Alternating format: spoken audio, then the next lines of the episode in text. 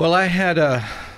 I've been doing uh, adoration for quite a few years. In fact, it changed my life. I remember at St. Cecilia's, uh, we were going to introduce perpetual adoration. And somebody was organizing it. I forget who it is. Oh, I remember who it was. He's dead now, but a very good man. And he was organizing it. And I took the night shift on. Um, I was responsible for the night shift from six to midnight for each night of the week. And so we had to find uh, people to go to adoration. It was uh, in the little chapel across the street from the church. And so I started going every Sunday night, 11 to 12. Well, that changed my life. Uh, for the first, you know, six months, eight months, I, I, didn't know what to do. I didn't know what to do with myself. I didn't know what to do about anything. So I just sit there sometimes and just sit there and look at the Blessed Sacrament. And this went on for many, many, many years. Uh, probably started in the mid 90s and um, continued until the time I went into the seminary, which was, well, 2016. I can tell you, though, there was a time um, when when something had changed as far as what I was doing in the Adoration Chapel, and suddenly there became um, it was just kind of this rush of wind that that made me recognize that I wasn't just sitting there alone. I was sitting there in a presence.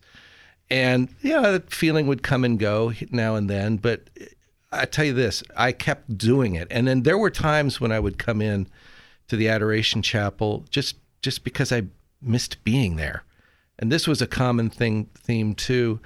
I can also tell you there was one time and uh, again you got to recognize this is just you know my private and personal experience, but I had gone in there after work. I had left the radio station and I had gone and I got there about three o'clock.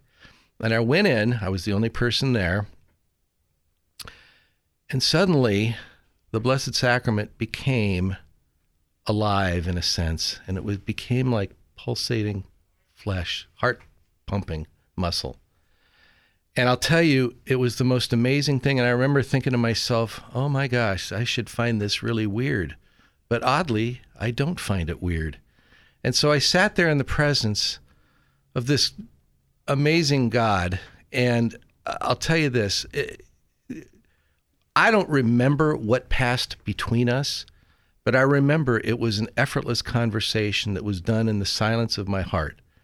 And for um, roughly an hour, here I am in this in the presence of this pulsating heart muscle, um, speaking in my heart interiorly to our Lord. And at a certain point, I recognized that He was calling me to shut my eyes. And I said, "Okay, Lord, I'll do whatever you want, but please, when I wake up, let me let me experience you this way, so I don't think I was dreaming it." Well, lo and behold, I fell asleep for about an hour, mm-hmm. fully upright, sitting there, faced at the Blessed Sacrament with my eyes closed. And then I suddenly felt myself being awakened.